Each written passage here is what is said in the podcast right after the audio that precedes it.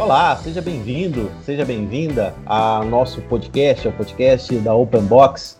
A gente está muito feliz de ter você aqui nos ouvindo e esperamos que goste do tema que trouxemos para você hoje. Estamos começando hoje uma série de programas que nós chamamos de Bate-Papo Open Box, onde a gente deve, a cada semana, a cada 15 dias, postar um podcast com uma liderança, com uma celebridade, com uma pessoa expert em um determinado tema.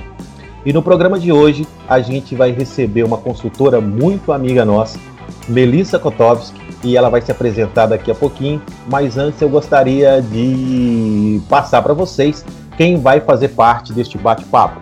A equipe da Open Box, hoje aqui presente a minha querida Adriana Meirelles e o meu amigo Tiago Salvador. Adriana, tudo bem?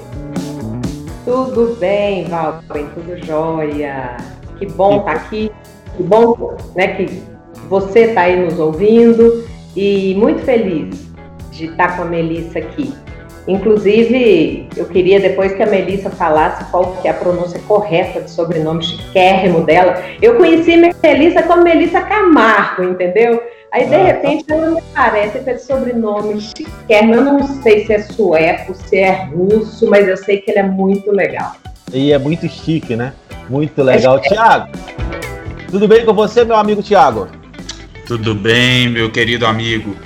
Sejam todos muito bem-vindos aí ao nosso podcast, ao nosso programa. Espero que vocês curtam bastante esse papo leve. Você que está de repente em casa, no trânsito, está fazendo uma caminhada, que você possa aí se abastecer de informações, de esperança. E eu queria dar as boas-vindas a Melissa, a minha querida amiga Adri, e a você também, meu querido amigo Valben. Muito obrigado, muito obrigado. Mas vamos lá, sem mais delongas, direto à nossa convidada de hoje, né? Melissa, muito bem-vinda, muito obrigado por aceitar o nosso convite.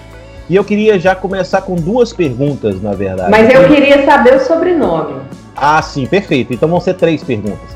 É, na verdade, a primeira, a primeira não é nenhuma pergunta, né? É uma solicitação, pedir para que você se apresente, falar um pouquinho da sua carreira aí, é, falar do seu sobrenome, que é uma curiosidade aí da Adri, eu acredito de muita gente, e concluir dizendo para a gente o seguinte: o que, que te levou a se especializar nesse assunto de liderança, Melissa? Seja bem-vinda. Muito bom, gente. Que alegria estar aqui com vocês, né? É, é, muito gostoso falar desse tema, gente, que eu sou apaixonada, estudo ele há 18 anos, pelo menos.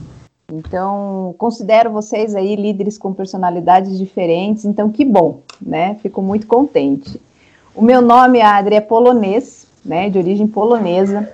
Vocês me conhecem. É porque Ai, faz muitos chique. anos, gente. É, é muito muitos chique. anos que a gente se conhece. Na época eu não era casada ainda, agora eu sou casada.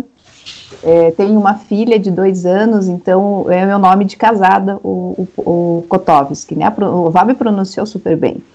E hum, eu trabalho com formação de liderança, né? Eu trabalho com coaching para carreira, para empreendedorismo, para executivos trabalho com uma paixão muito grande no despertar das pessoas a sua liderança. Eu acredito que o mundo precisa de líderes inspiradores. Eu sempre tive essa visão, desde muito nova. E a partir do momento que eu comecei a estudar, eu fui trabalhar dentro da linha da educação. Na minha primeira formação foi pedagogia. Eu sempre quis entender como se podia formar novos líderes, porque eu acredito que a liderança, a capacidade de influência, pode ajudar as pessoas, pode ajudar as comunidades, pode ajudar negócios e assim, como consequência, inclusive o mundo, né? Então, sempre foi algo que me despertou. E eu fui estudando, me especializando, fiz várias formações ao longo do tempo para entender como é que a gente pode despertar isso, porque eu entendo que todo mundo tem o potencial para ser líder. É, precisa ser uma escolha consciente, entender o que, que eu preciso desenvolver em mim para aumentar essa capacidade. E a gente precisa ter esse papel, porque é um papel nas nossas famílias, na educação de filhos, nos negócios. Então eu vejo que aumenta a qualidade de vida, aumenta o nível de felicidade e aumenta resultados de vida, carreira e nos negócios também. Muito bom, muito bom. Obrigado, Melissa. Melissa, deixa eu te falar uma coisa. A gente está vivendo um tempo estranho, né? A gente está falando muito de crise, apesar de que falar de crise no Brasil não é uma novidade, né? Em, em, principalmente é, devido às nossas peculiaridades aí econômicas e políticas, crise no Brasil é uma coisa que a gente já está acostumado. Porém, essa específica que a gente está vivendo agora, segundo os maiores especialistas aí, ela é sem precedentes, né? E o pior, não tem muito uma data, um tempo certo para terminar. Eu queria saber de você, já iniciando o nosso bate-papo especificamente falando de liderança, você como especialista que tem muita experiência aí com líderes, né, de vários setores diferentes, você acredita que, que a literatura, né, que nós temos hoje, os conceitos, as recomendações que a gente tem, elas são aplicáveis para o dia, para essa realidade que a gente está vivendo hoje, ou seja, os problemas são diferentes, mas o conceito é igual, aquilo que a gente aplicava lá atrás continua sendo aplicado ainda hoje, né? E mais, você tem alguma indicação de um, algum material é, que os nossos ouvintes, né, aqueles que são líderes, aqueles que são é, proprietários de pequenos negócios, enfim, os nossos clientes possam é, é, ter a mão para ajudá-los nesse momento difícil? Ótima pergunta, Valber. Acho que uma coisa que é legal da gente entender, gente, eu gosto de, vou falar um pouquinho sobre a crise, tá? Essa crise ela tem uma particularidade, mas o que, que é legal a gente ter em mente? Toda crise traz evolução, de um certo modo. Se a gente olhar para o nosso passado histórico, grandes crises do mundo trouxeram evoluções muito significativas. Eu não estou tirando a importância, as dores da crise que a gente está vivendo, mas seja na liderança ou na vida, a gente tem que ter uma visão que as crises são oportunidades. Inclusive, a palavra crise do grego, o significado dela vem de observar e preparar-se para uma tomada de decisão, né, para uma solução. Então, faz parte do ser, do cerne do ser humano como também faz parte do papel do líder que trabalha com soluções. Esse é um ponto importante. O que, que eu vejo que é uma particularidade dessa crise aí, da, sei lá, da nossa geração, né? Não, não temos, assim, um, algo similar nesse sentido. Essa crise, ela mexe com o nosso senso de liberdade. A partir do momento que a gente tem uma orientação, que a gente precisa ficar em casa e querendo sair, ou gostaria de estar em casa, mas o meu trabalho não me permite, eu tenho que ir trabalhar, ela mexe com o nosso senso de, de liberdade. Por isso que ela tem uma particularidade muito grande de outras de negócio, de outras de vida, coisas mais conhecidas. É algo que não se tem, um, como você colocou, bem colocou, não tem um, um tempo final. A gente a gente está lidando com uma época de incertezas. E isso sempre aconteceu. No papel do líder, ele trabalha com incertezas. Só que é muito comum o líder trabalhar com poder. Eu gosto de, de, de, dizer que o líder ele gosta do poder, por isso que ele tem um cargo de liderança. Não estou dizendo um poder negativo, tá, gente? Poder é poder, você está à frente de alguma coisa. E na medida que a gente trabalha isso, é, eu vejo que essa crise ela vem para nos ensinar a trabalhar com as incertezas que já existiam. A única coisa é que ela ficou tangível demais. Ela ficou muito clara. Eu tinha no início do ano uma agenda e depois de um dia para o outro né? Agora fica em casa, criança não vai para a escola, tudo mudou. Ou seja, isso aconteceu para todo mundo, numa escala muito grande. Então, eu vejo que é uma ótima oportunidade para o líder acessar a sua humanidade. É, eu falo geralmente nas formações que eu trabalho que o líder, ele é a, a liderança é um conjunto de habilidades que nos faz influenciar pessoas para algo. E eu gosto de dizer que a liderança, a influência, ela influencia corações das outras pessoas e não somente a mente. Então a gente precisa entender que a liderança não é algo somente técnico. A gente tem dois papéis. Um é a gestão, outro é a liderança.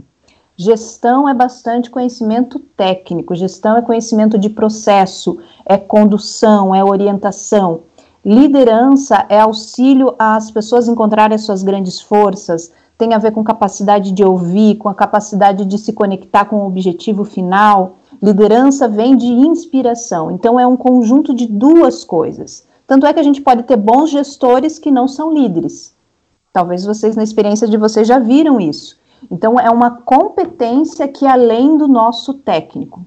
Então, quando a gente vem nessa tua fala, né, de, do, dos temas, dos conteúdos, dos livros, eu vejo pelos anos que tem muito conteúdo diferente agora, que não fica somente no técnico. É, eu vejo que o, o coaching, como filosofia, ele veio muito para auxiliar dentro dos processos comportamentais e hoje o líder precisa ter esse acesso. Ele precisa observar que ele, para aumentar a performance, não é somente competência técnica, conhecimento técnico, é conhecimento de si.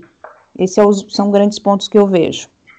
Melissa, você Oi. tem uma parte aí de sua fala que me chamou bastante atenção, quando você fala que essa é uma crise é, que não é só econômica, né? Então, é, ela, ela tem uma grandiosidade quando ela cerce a liberdade de ir e vir das pessoas, isso traz um impacto é, emocional muito grande, né? É, a ansiedade da gente não saber quando vai terminar, e não vai terminar, nós não vamos voltar ao que éramos anteriormente, e tudo isso aí me remete a, a autocontrole, né? Como, como essa angústia, essa ansiedade, como que isso impacta no autocontrole do líder, né, que é, é, esse aspecto humano, que não é só de gestão, não é só técnico. É, eu acho que o Valben teria alguns exemplos aí para trazer de, de, pressão, né, né, Valben, de estresse, de necessidade de autocontrole, como isso é difícil no caos, né, como ser calmo e assertivo frente a esse caos, frente a essa pressão, frente é, a essa realidade né, que agora a gente está vendo e que algumas vezes, eu acho que o Valben vivenciou isso aí dentro da indústria, com a experiência dele. Conta um pouquinho para a gente como que é, é, você sentia esse impacto disso que a Melissa está falando, Valben, aí da diferença entre é, o líder que não é só né, que não faz só a gestão, mas que, que, é, que trata de aspectos humanos da, da, da, organização, da equipe, das pessoas. É, é engraçado que é, as pessoas que me conhecem, né, sabem disso. Eu trabalhei muitos anos numa indústria muito grande, numa indústria multinacional, em que tinha a gente tinha muitas datas a serem cumpridos, muitos objetivos e nem sempre esses objetivos eles eram fáceis de serem cumpridos, né? E o principal. Ô, Valber, quanto tempo? Quanto tempo na indústria? Puxa vida, eu imaginei que você não fosse fazer essa pergunta para as pessoas que eu tenho. Mas, é, vamos lá, eu comecei na indústria com 17 anos como estágio, né? E depois fui é, com 18 anos contratado e fiquei mais de 20 anos na indústria, né? Mas ocupando realmente esses cargos, assim, de, de liderança, foram praticamente 10, 12 anos. E dentro dessas, dessas tomadas de decisão, dessas lideranças, né, o que mais me chamou a atenção na fala da Melissa e que eu consigo ver na prática é a questão da, da, da humanidade, sabe? Porque eu tinha comigo que, por mais é, é, expert que eu fosse no, no geral, eu não tinha, a, a, eu não conhecia a fundo todos, todas as possibilidades, eu não conhecia a fundo todos os requisitos que eram necessários para uma para resolver bem um trabalho. Então eu sempre contei muito com as pessoas que trabalhavam comigo, né? E, e, e, eu sempre dei muita atenção, não importava se o cara era o operário que estava ali montando uma peça específica ou se era um diretor de uma empresa que a gente tinha contratado para nos auxiliar. A forma de falar com eles era a mesma, né? A humanidade era a mesma, eu sempre tentava delegar bastante aquilo ali dar responsabilidade e passar para eles a ideia de que éramos um time. Então, assim, se desse errado, ferrava todo mundo, e se desse certo, era sucesso do grupo inteiro.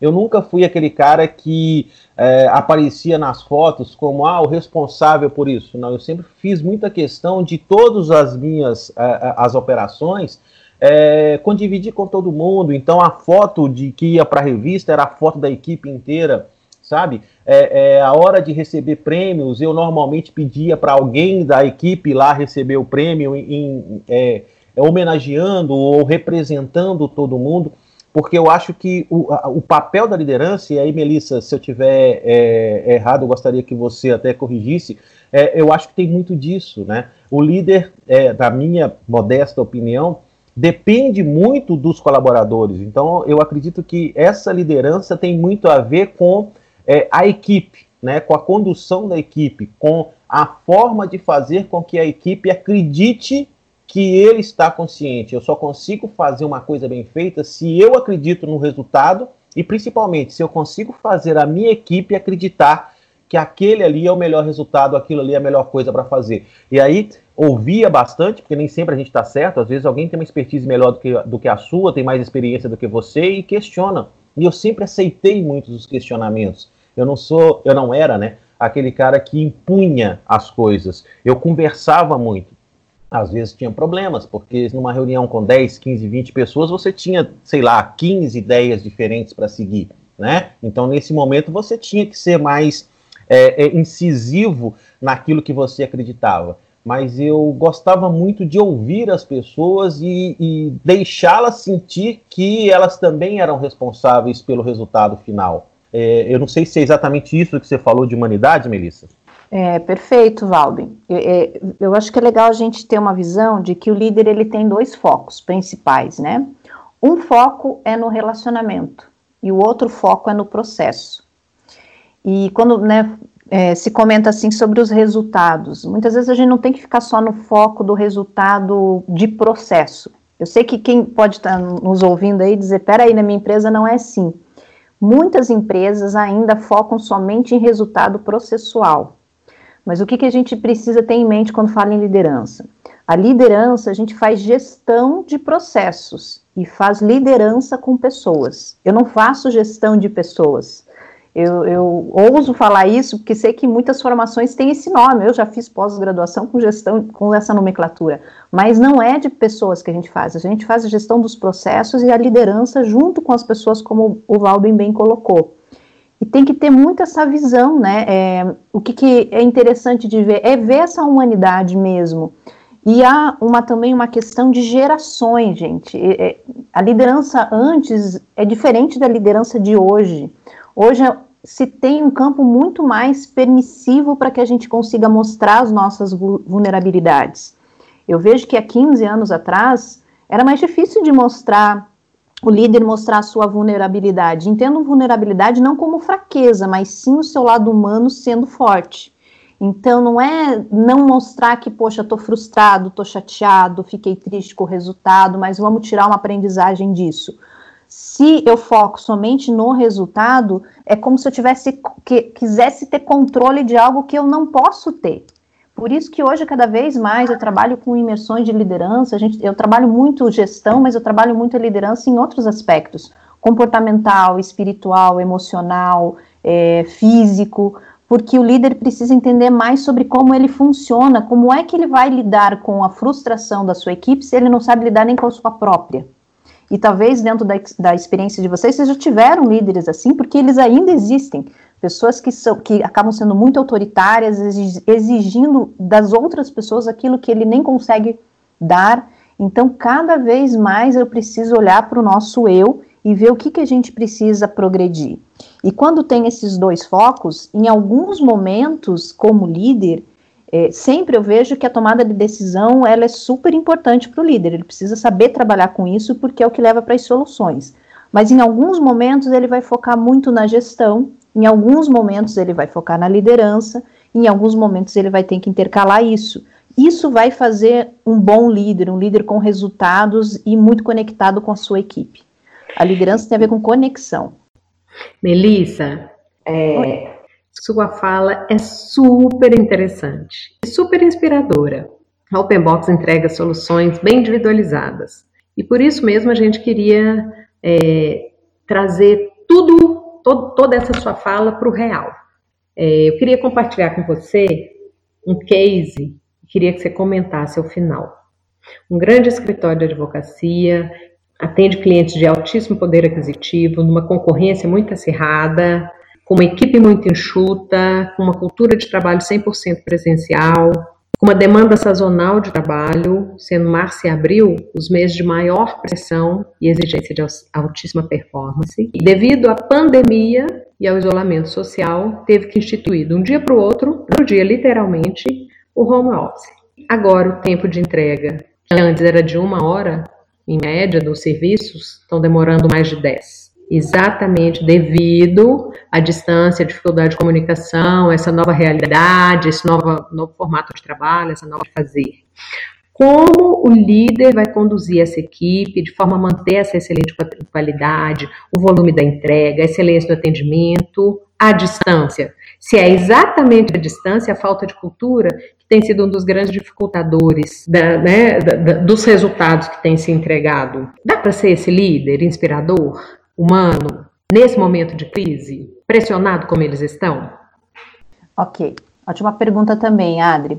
Qual visão que a gente precisa entender? Quem conduz os trabalhos são pessoas. Gente, eu vou, eu vou repetir muito isso, porque muitas vezes o que, que acontece com os líderes? Eles vêm para as formações e eu tenho informações que às vezes são três dias, são imersões, né? E às vezes a, a gana deles é vir de conhecer mais técnica sobre gestão para fazer as pessoas fazerem o que eles querem. Já, já tive como depoimento isso. Uhum. Aí chega no, no, dentro do processo, eu trabalho, eu acredito na liderança do eu para liderança de influência.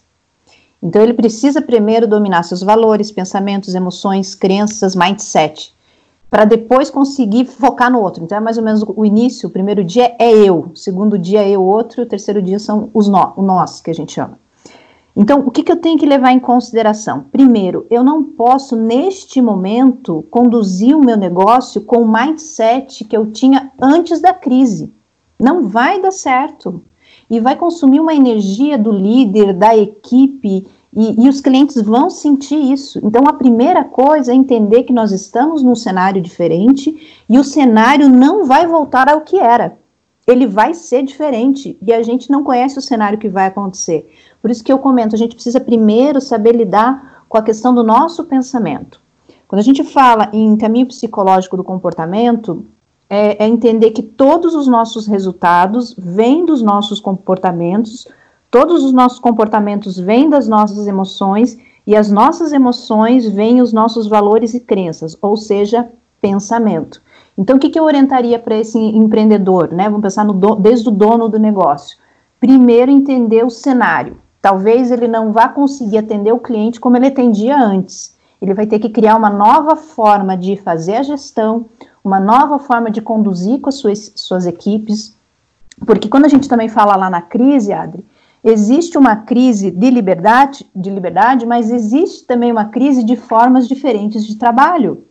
Uhum. Se eu coloco a minha equipe para trabalhar em casa, e possivelmente vocês sintam isso se vocês também estão em casa a maior parte do uhum. tempo, existe uma questão de, de da, do, do, processo da crise, do relacionamento Sim. com as pessoas com quem você vive, né? Então, como é que eu vou exigir de um colaborador meu o mesmo nível de atenção, de, de se, se, o líder for focado a resultado, ele, isso a gente está falando em controle. O melhor caso que eu vejo, eu estou trabalhando muito com líderes em, em mentoria, em coaching, e sempre a gente fala sobre isso. Não foca no como, foca no resultado final. Se o teu colaborador conseguir se organizar, que ele tem que ficar com o filho, né, acompanhar as aulas do filho, trabalhe de uma forma que ele consiga fazer isso. Às vezes ele vai trabalhar durante o dia, ele vai fazer um horário diferente, mas ele vai te entregar.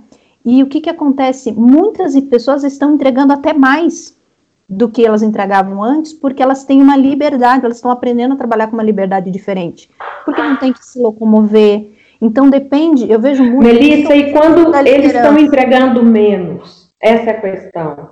Adri, vamos entender assim, o líder ele foi pego de surpreso, né? Mas os colaboradores também eles não sabem. Eu, eu dei esses dias um, fiz um vídeo, outro dia eu trabalhei uma aula de como as pessoas podem ser produtivas em casa. As pessoas não sabem trabalhar em casa muitas vezes. O líder tem que entender ou ensinar o conhecimento ou ajudar eles a aprender juntos. Muitas vezes vão aprender juntos. Como é que eu posso ser produtivo em casa? Porque às vezes eu não tenho um escritório, eu não tenho um espaço, eu não tenho uma cadeira, eu não tenho, sabe, nada. Então é uma construção em conjunto. Então eu vejo que uma das coisas positivas desse momento é a oportunidade do líder sair de uma autoridade e voltar a uma liderança participativa. É mais ou menos assim, eu tenho que passar para você alguns resultados, é sentar com você, Adri. Olha, Adri, eu tenho, a gente tem algumas atividades, eu preciso que você me entregue tais e tais coisas. Quando que você pode entregar, de que forma você pode fazer? É a conexão, Não dá para uhum. ficar no controle de baixo. O líder tem que ficar no ambiente para que todo mundo trabalhe. Isso já não existe. Uhum. O líder que tiver é. essa mente, ele vai sofrer muito. Não vai uhum. dar muito certo, porque as coisas estão diferentes. O, a, a, boa liderança, um dos, dos, das métricas que eu vejo é o líder vai fazer um curso o dia inteiro e, o, e a, a, empresa continua tocando como se nada tivesse acontecido. Né? Então, é essa é uma oportunidade que a gente tem. Então, se esse líder está com dificuldade, primeiro tem aquela história, assume que dói menos. Uhum. E, e, claro assim, tá, gente? A gente tem que entender que isso não é um processo fácil, porque é uma é uma estrutura diferente de liderança. Pessoas que vieram aí por muitos anos no impacto de controle, muitos anos no impacto só de ver resultado, se está inserido muitas vezes numa empresa que só vê resultado, é mais difícil, mas não é impossível. Quando você, eu não estou dizendo, porque eu também acredito que o líder precisa se preservar, não é ele falar tudo que ele não tem de bom, não é né, uhum. todos os pontos de atenção, não é isso, mas é chegar para sua equipe e fazer um, um alinhamento. Né? Autoconhecimento, olhar para si. Sim, né? é auto, auto-pesquisa, autoconhecimento. Nem todas eu preciso expor, eu, mas eu posso trabalhar com elas. É fazendo curso, é fazendo coach, fazendo mentoria, fazendo trabalhos que me fortaleçam. Eu gosto de, de dizer que às vezes a liderança é meio solitária. O líder não tem muitas vezes com quem conversar sobre suas dificuldades de liderança. Porque às vezes, se ele for conversar sobre as dificuldades de liderança com o líder dele, ele pode estar tá se expondo negativamente. Às vezes, com outros colegas, ele tem uma visão mais de competição do que de parceria. Então, o líder precisa ter um lugar onde ele possa conversar sobre os seus pensamentos, né? É aquilo que a gente falou, começa no pensamento, para depois gerar emoção, para gerar os comportamentos, para gerar os resultados. Só que se ele não se escuta, ele não vai entender com clareza quais são os pensamentos e caminhos que ele tem que seguir. Por isso que começa no eu para ir para o outro o líder que consegue conversar melhor com ele, melhor ele consegue abrir para conversar com as outras pessoas e fazer os alinhamentos como você colocou, Adri. Eu preciso, se eu estou com uma dificuldade no meu negócio, eu tenho que acessar isso e pedir ajuda. O líder precisa aprender a pedir ajuda do, da equipe, de outros líderes, de quem precisa, mas pedir ajuda te fortalece. Legal. E, e ser humano não significa ser né, bonzinho, não é isso, não é que a equipe não vai entregar, né, Melissa, mas ela vai conversar para ver como que vai entregar melhor, né? Uhum. É, o líder, vamos entender assim, está no cerne dele dar resultados. Né? Uma empresa uhum. precisa de líderes que dão resultados, isso é fato. Uhum. Só que são vários tipos de resultado. É, às vezes pode acontecer de, digamos, um, sei lá, vamos pensar numa meta de, de venda. Ela não atingiu 100% aquela meta, mas o grupo pode evoluir muito. Vamos ver assim, no momento de crise como essa, as metas, por exemplo, muitas pessoas tinham, empresas tinham, elas não atingiram, né? Se a gente for falar em nível de processo, mas metas de evolução, muitas. E hoje a visão, por exemplo, de startups e tudo mais é não ter medo do erro e sim entender uhum. como é que a gente pode evoluir mais rápido. Então é diminuir o medo de errar ou de fracassar, mas evoluir mais constantemente. É claro que tem negócios, produtos que não dá para ficar errando porque a gente está falando num nível financeiro muito alto, nem com o próprio cliente dá para ficar errando, não é isso. Mas é não ter medo do erro, porque se eu tiver o foco no medo, a performance vai ser menor. Então faz uhum. testes, estuda, alinha muito bem e aí experimenta, porque vamos entender assim, aonde eu coloco o foco se expande. Muito foco gera pressão, muita pressão gera estresse, diminui performance. Então, por isso que eu falo, a liderança tem a ver com é, entendimento da nossa humanidade. Aí sim você vai ter performance de resultados. Nossa. Ô, Tiago, é, eu pelo menos fiquei aqui babando a discussão das meninas, né, cara? É bom demais essas mulheres, essas nossas Ô. mulheres muito boas. Tiago, você tá calado, Tiago? É, é, olha, eu vou te parafrasear, cara. É assim, a gente aprende, né? A gente fica observando, escutando e aprendendo. É, e na verdade surgiu uma. Nessa, nessa história toda que, que a gente já está conversando aqui, surgiu algumas coisas na minha cabeça que, que, que eu acho que são inerentes ao assunto em qualquer nível. A gente falou em humanização, a gente falou em, em um líder mais humano, em um líder mais próximo, e, e um líder que inspira. E em um determinado momento a Melissa comenta que ainda existem os maus, maus líderes, né? E me veio algumas coisas aqui que eu gostaria de compartilhar com vocês. Porque existem o, os líderes que lideram pelo medo, que lideram pela força, que não há inspiração, que há é um receio de perder o emprego, que há um receio de falhar, e, e eu conheço alguns assim. E eles, de uma maneira ou de outra, entregam resultado, seja pelo momento da empresa ser muito boa, o mercado ser muito bom. Enfim, mas o que eu estou colocando aqui é o seguinte: é que esse. Vamos supor que esse líder ele perceba que ele trabalha muito mais inspirado pelo medo do que pela do que pela, pela humanidade, do que pelo exemplo, vamos dizer assim e ele, e ele perceba que é hora de mudar, ele perceba que é hora de inspirar mais os, os seus liderados, ele perceba que é a hora de. Só que ele está com aquela imagem formada, ou seja, as pessoas temem ele e, e ele não sabe por onde começar, ele não sabe para que lado ir. Ele fala, poxa, como é que eu saio de onde eu tô? Eu percebi que hoje eu sou um cara que é, é, lidero pelo medo, eu sou uma pessoa que lidera pela, pela mão de ferro, eu cobro, eu cobro, eu cobro, mas eu, eu preciso mudar porque eu estou começando a perder meus funcionários, estou começando a perder resultado, a conta está chegando. Como é, que, como é que ele começa? Como é que ele começa a virar essa moeda? Tiago, fantástico, hein? É, eu já trabalhei com algumas pessoas que vieram muito com, com essa história, sabe? Acho que o primeiro ponto é a valorização de ter enxergado isso e muitas vezes, né, na experiência que eu tenho, líderes que vinham com essa história, eles não estavam só com dificuldade com a equipe.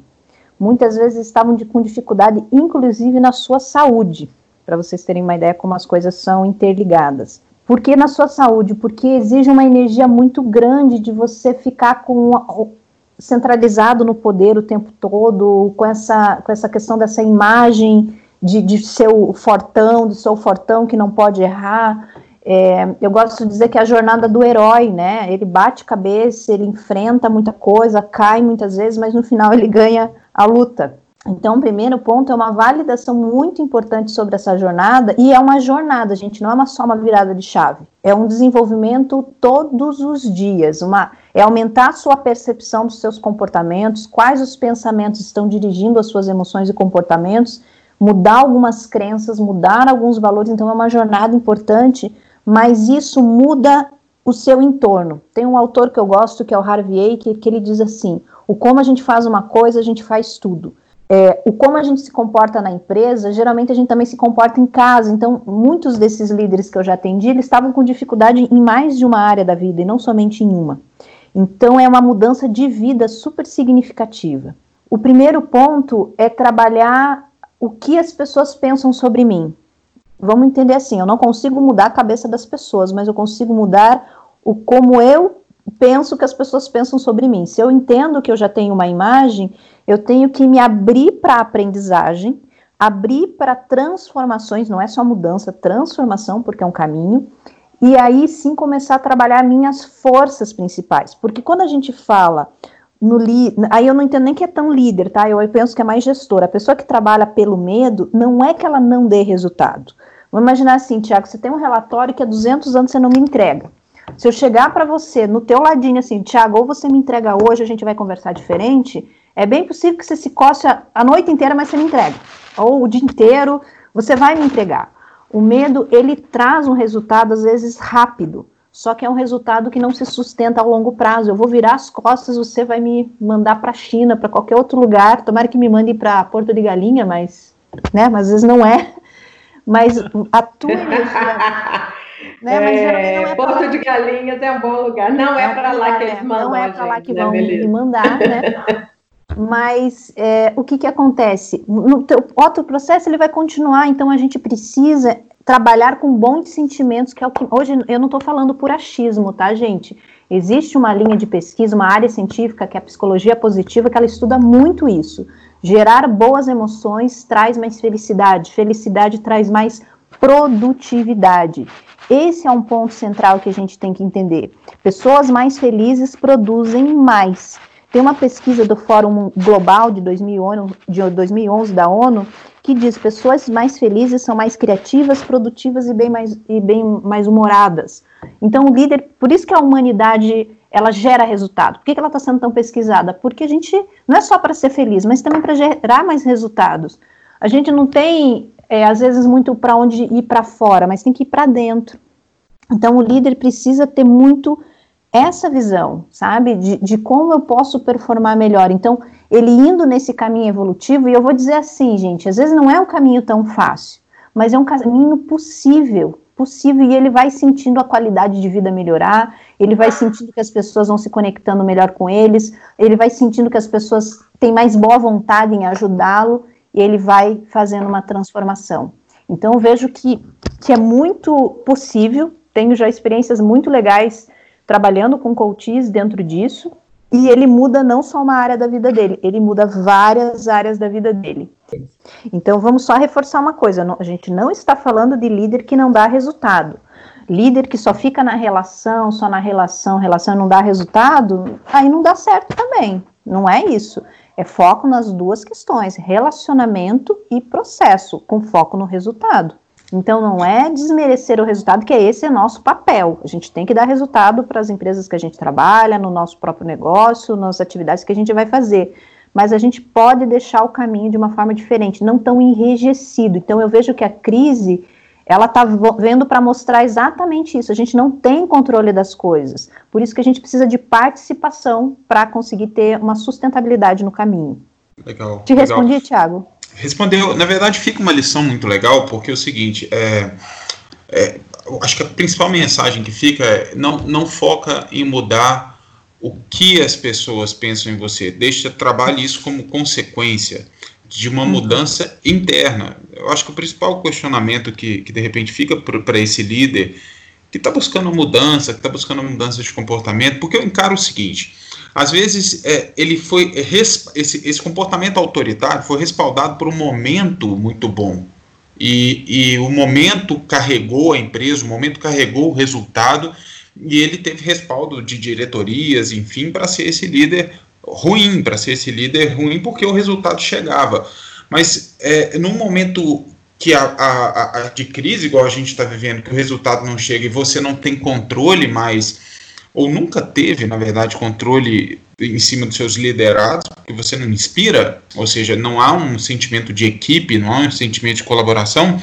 Eu acho que o principal, a principal mensagem que fica é isso: olha, entenda o porquê que você fazia isso dessa maneira, porque uma vez que a mudança ocorrer em você, ela, ela transcende para os outros ela transcende para os seus liderados, eles começaram a te enxergar de outra maneira e é um processo lento, né? Eu acho que também fica uma reflexão legal de que não se pode ter pressa, né? Não se pode cobrar um resultado de uma mudança do dia para a noite, tem que ser um Sim. passo de cada vez. Mas eu achei muito legal, muito legal. É até bom para a gente pensar, né, em como a gente lidera nas pequenas coisas. Sim. E até me vem assim, tá, Thiago? Dependendo do aspecto que a gente está olhando esse líder, talvez o, a, a, empresa dele não diga que ele é ruim. Vai dizer, vai dizer exatamente essa tua frase. Não, ele entrega resultado, então tá ótimo esse cara. A equipe dele vai sofrer, possivelmente. E daí, se, porque o que, que às vezes se, se analisa? Somente re, um resultado para ver se esse líder é bom ou não. Vamos pensar, talvez uma área comercial, só se ele vende muito. Só que quando se tem é, avaliação de performance, não se avalia uma coisa só. Você avalia o engajamento da equipe, se tem rotatividade, se não tem rotatividade, se você conta com aquela equipe em vários momentos, questão de venda, lucratividade, sabe? Tem outros parâmetros. Se a gente vê por um parâmetro muito simplista, talvez a empresa disse, cara, esse cara é fantástico, tá? Rodou 20, 20 30 pessoas numa. Eu já peguei uma empresa assim, tinha rodado 37 uhum. pessoas na área. É, esse líder ficava numa, numa outra loja e ele super entregava resultado, mas tinha rodado 37 pessoas assim em quatro meses. E aí eles foram fazer as contas, né? Eu estava fazendo uma implantação de, da linha de gestão, foram fazer as contas das rescisões, estava gigantesca. Então vamos pensar assim, peraí, esse líder é bom? Não, ele dá resultado, mas não uhum. necessariamente esse resultado é fantástico.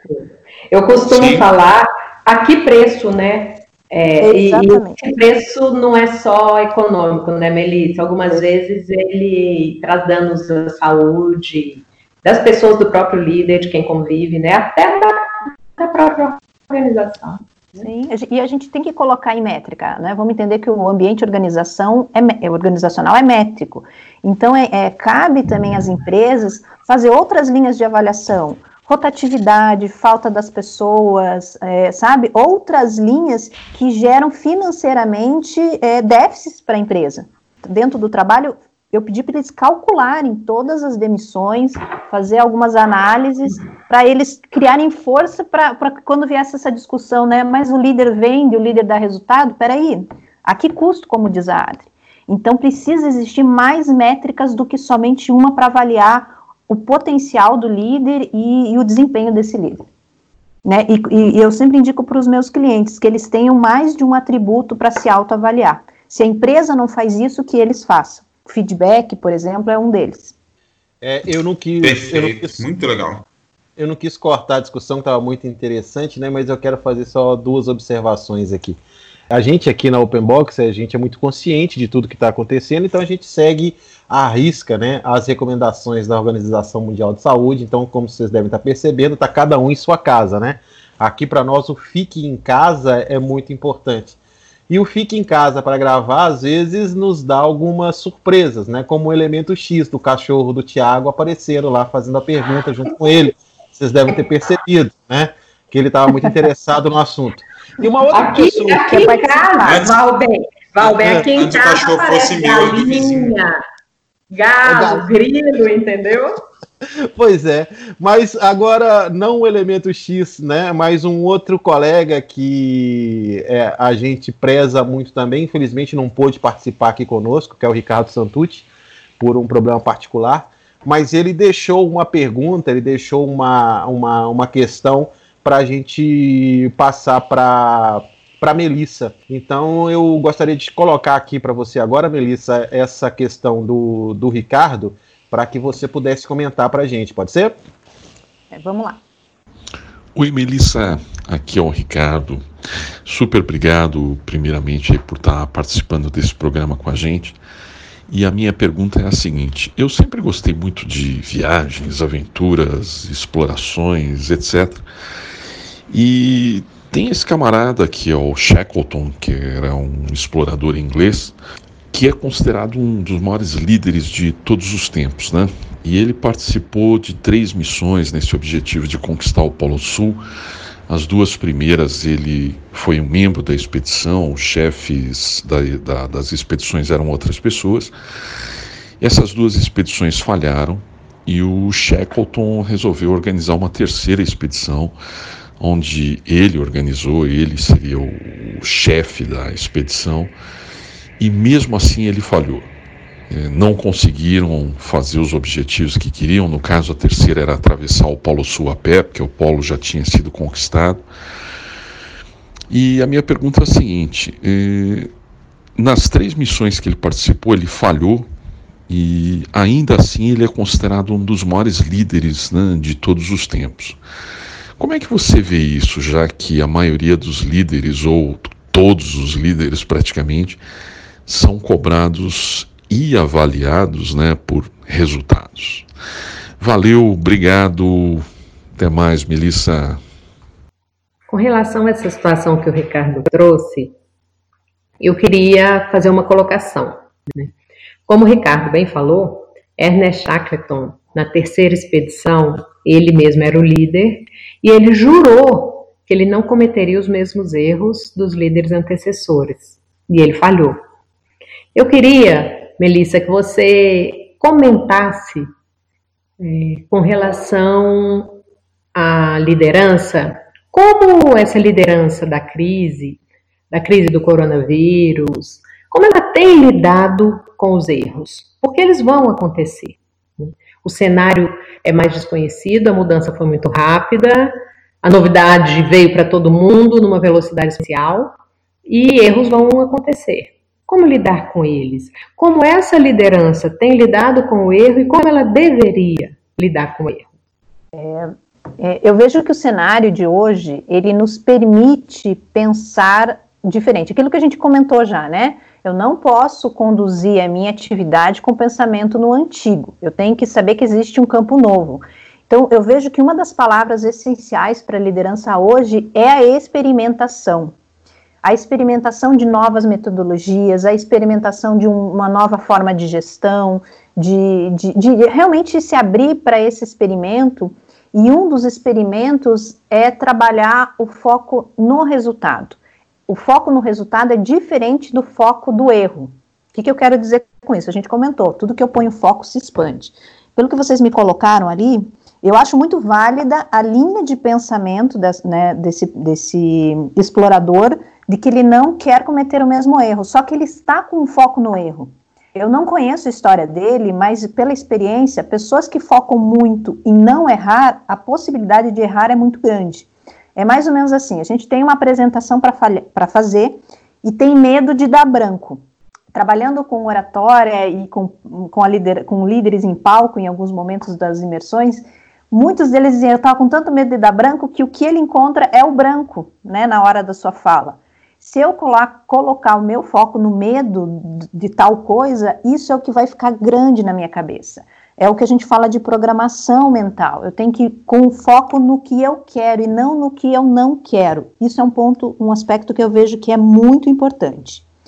Um outro ponto também que me lembra, remenda, me remete muito a uma pergunta que o Thiago também fez já hoje, é entender que eu, é, se eu começar a olhar que tudo que eu posso fazer é um processo de aprendizagem, ou seja, se eu olhar os meus fracassos como um processo de aprendizagem, em algum momento da minha história eu vou olhar para trás e vou ver que eu não tenho fracassos, e sim aprendiz, aprendizagem, lições aprendidas. Esse é um, um ponto importante para o líder, que ele comece a enxergar que ele tem um campo para aprender, que ele não tenha medo do erro. E isso, gente, dependendo da geração que a gente está falando, era mais comum, não se podia errar. Quando eu comecei a fazer os meus trabalhos, eu senti essa autocobrança, de estudar muito tecnicamente, porque não existia um campo favorável para o erro, para a experimentação, tinha que acertar. Hoje o foco é se você erra, você pelo menos aprenda para não errar de novo, né? Para que seja um processo diferente. Então, que a pessoa se abra para esse, para isso. Eu não tenho que ser certeiro o tempo todo, mas eu posso aprender se eu tinha que fazer um projeto assim, assim, assado, é muito feito, né? Prototipagem, o que, que é isso? É você começar a experimentar algumas coisas e ver o que, que funciona e o que, que não funciona. No campo comportamental, no campo da liderança, não precisa de ser diferente. Faz um protótipo primeiro daquilo que você quer fazer, da linguagem que você quer ter, e aí começa a trabalhar. Vamos entender assim: as coisas têm o peso que a gente coloca.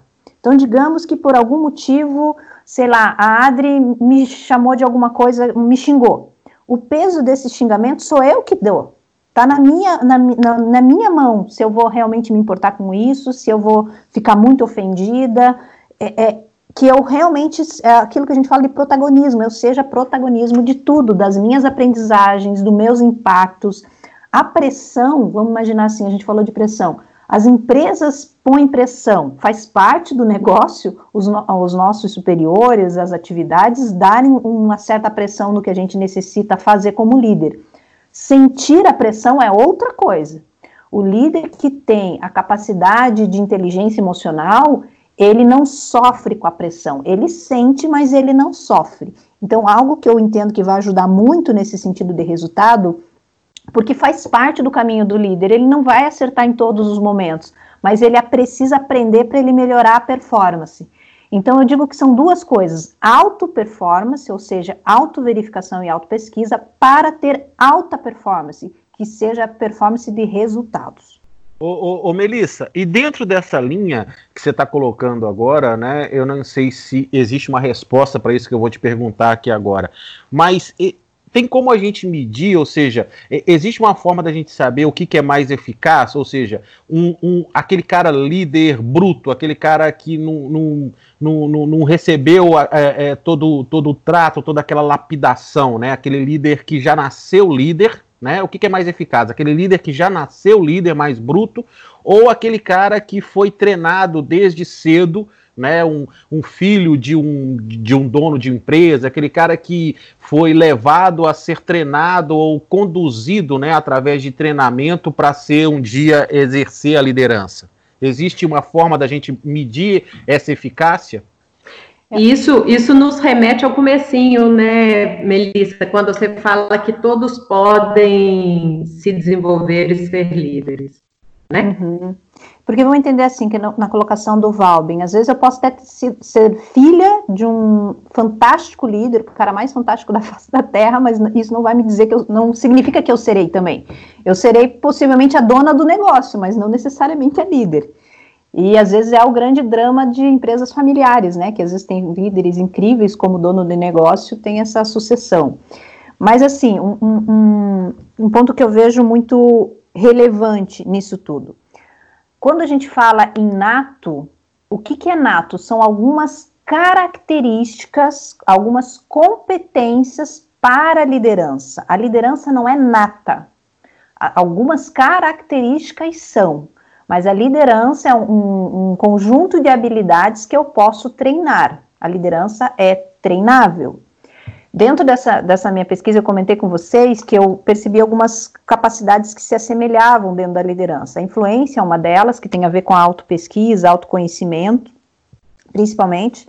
Relacion, poder de relacionar-se bem com as outras pessoas, poder de comunicação, a questão de trabalhar em equipe, saber é, gerar engajamento, e uma questão de planejamento e organização. Então, desde administração do tempo, gerenciamento de conflitos, gerenciamento de, é, de, de, de trabalhar delegação e a capacidade profissional. Ou seja, são competências que são treináveis.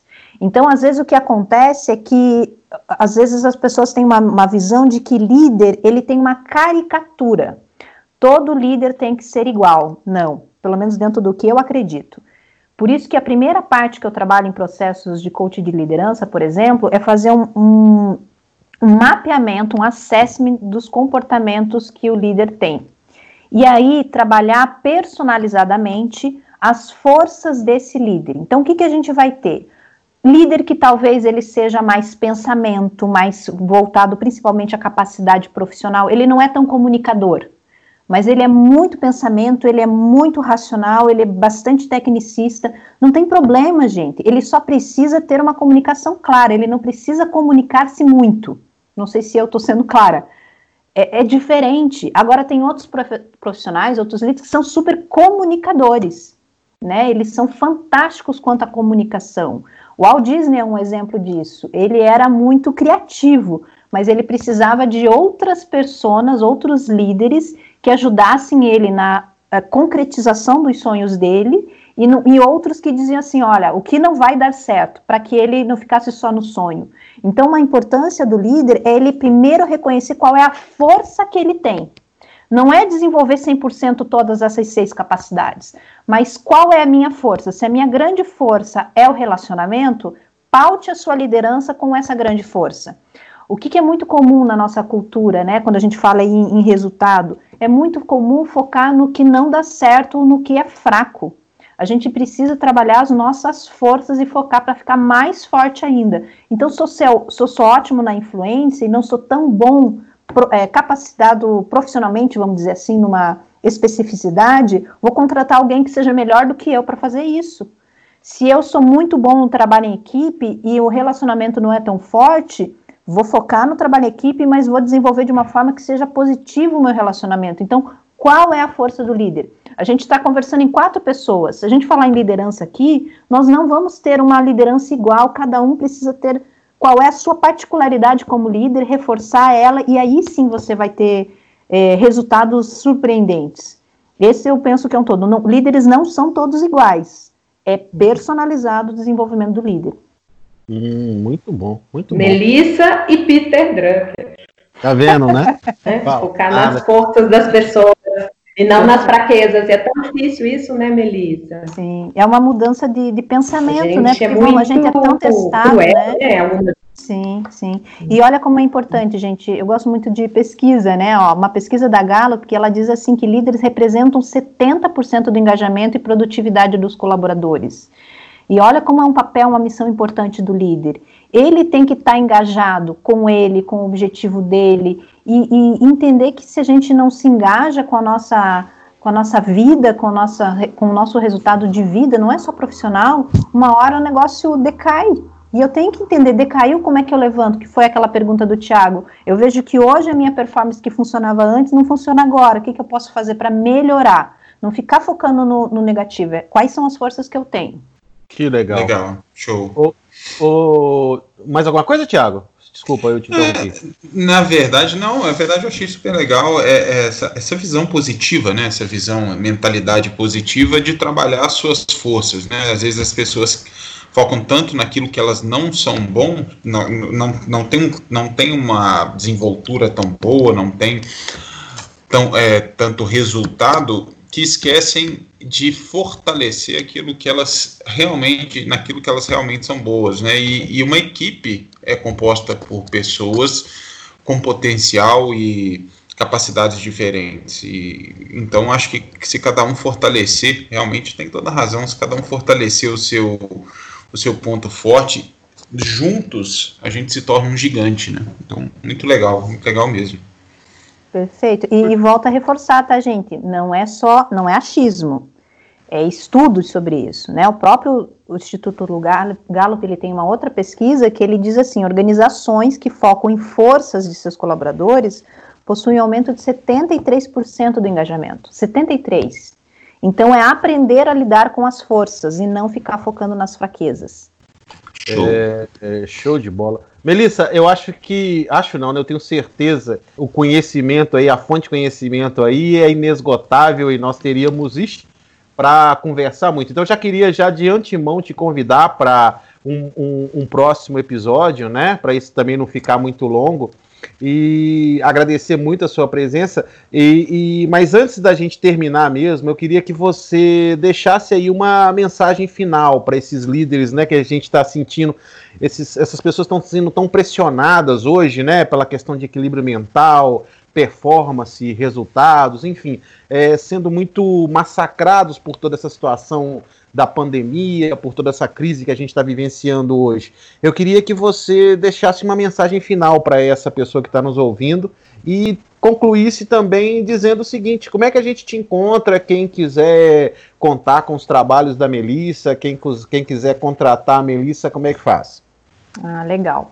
Posso deixar uma dica, Valbin? Claro, uma não, várias, se você várias. quiser.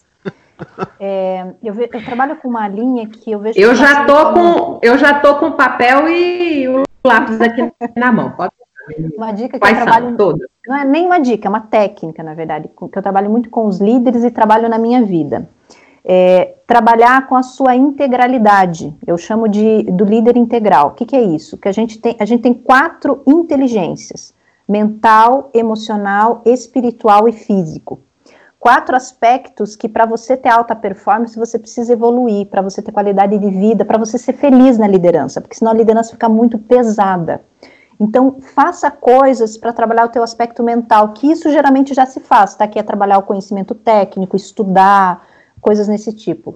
Mas trabalhe também pontos para gerenciar as suas emoções, né? Faça coisas que te faz feliz, se relacione com pessoas, é, estude sobre a parte emocional. Um outro aspecto é o espiritual, que é se conecte com algo maior que você, independente de crenças. Espiritualidade é algo do nosso cerne. Então medite, é, faça oração, caminhe na natureza, faça coisas que te conectem com um ser maior do universo.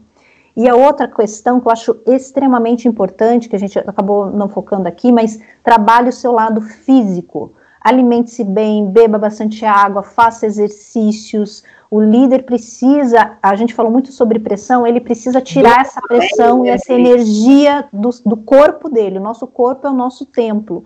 Então, faça alguma coisa que trabalhe esses quatro aspectos. Escolha uma atividade que você goste, caminhe, sabe? Trabalhe eu faço uma atividade que é assim, Adra, aproveita o papel e a caneta. Se dá Aqui. uma nota de 1 a 10 em cada aspecto.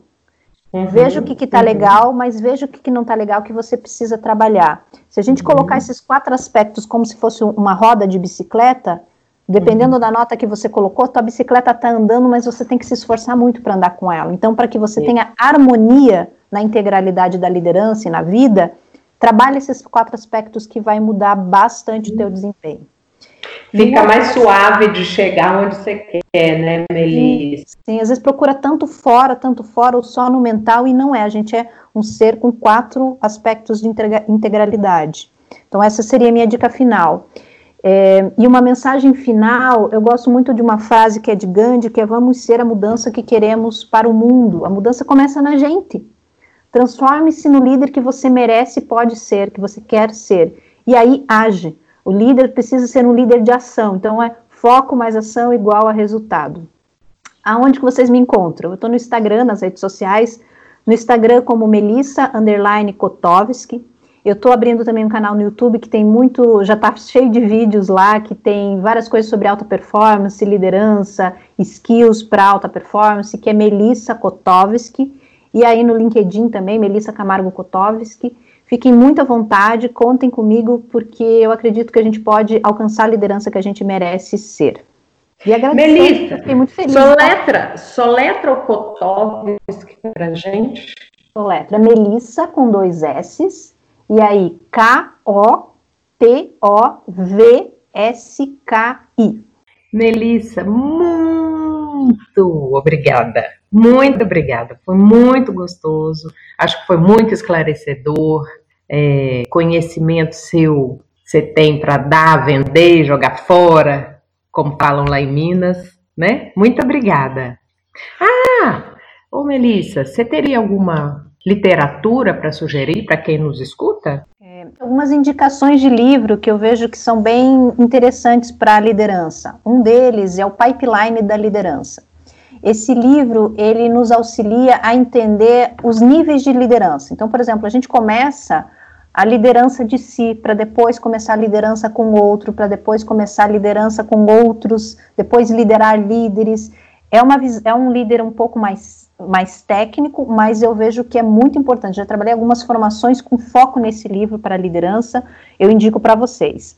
Um outro que trabalha muito a questão da psicologia é, positiva, inteligência emocional, trabalhar com a questão da felicidade nas organizações, se chama Florescer, do Martin Seligman, que é um dos pais dessa linha de, de metodologia. Um outro que é muito simples e rápido de ler, mas eu gosto muito da visão, que é Problemas Oba, Roberto Chiachik, e ele traz muito uma visão assim: quanto mais você consegue trabalhar com os problemas, mais você evolui na sua vida e carreira. Então, o líder, ele está no cerne dele resolver problemas. Então, se você começar a gostar, se você ampliar essa capacidade, maior será a sua liderança. E um outro que trabalha alguns aspectos de vida é O Poder Sem Limites, do Tony Robbins. Ele é um livro também que é um, um pouco maior, mas ele trabalha muito crenças, valores, limitações que pode te auxiliar muito no entendimento do ser humano.